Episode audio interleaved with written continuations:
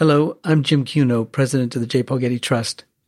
As we all adapt to working and living under these new and unusual circumstances, we've asked curators from the Getty Museum and the Getty Research Institute to share short reflections on works of art they're thinking about right now. We'll be releasing new recordings on Tuesdays over the next few weeks. I hope you'll find these stories about our daily lives, from laundry on the line to a dog at a scholar's feet, thought provoking, illuminating, and entertaining. Hi, my name is Stephanie Schrader, and I'm curator of drawings at the J. Paul Getty Museum. I'm recording this podcast from a closet during my eighth or ninth week working at home because of the COVID 19 pandemic. And like many people with children who are working from home, I'm hiding in here to avoid my daughter as she takes her online chemistry class in the other room. Normally, I look after Dutch and Flemish drawings in our collection, and especially now, I feel very fortunate that I can escape to the world of 17th century Dutch art and culture.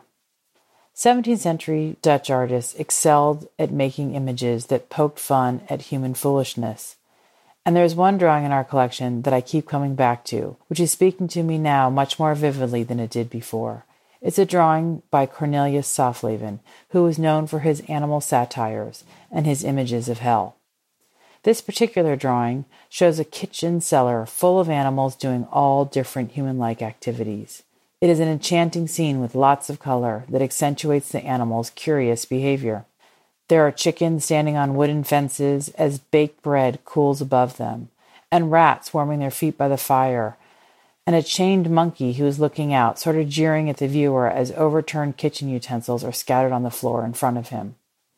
And overhead, there's a swirl of bats who suddenly feel more menacing when I think about the likely origins of COVID 19.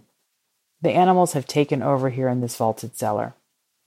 But one aspect of this drawing that really stands out to me now is a monkey who's pretending to be a conductor and trying to wrangle a group of owls into singing from a book that has been propped open on the floor.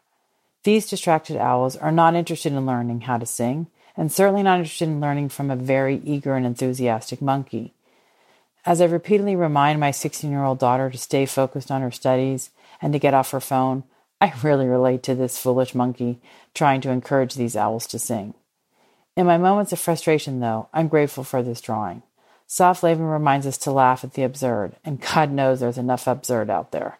He urges us to be critical consumers of images, to question our actions, and to remain attentive to the world we live in, especially now when it's upside down.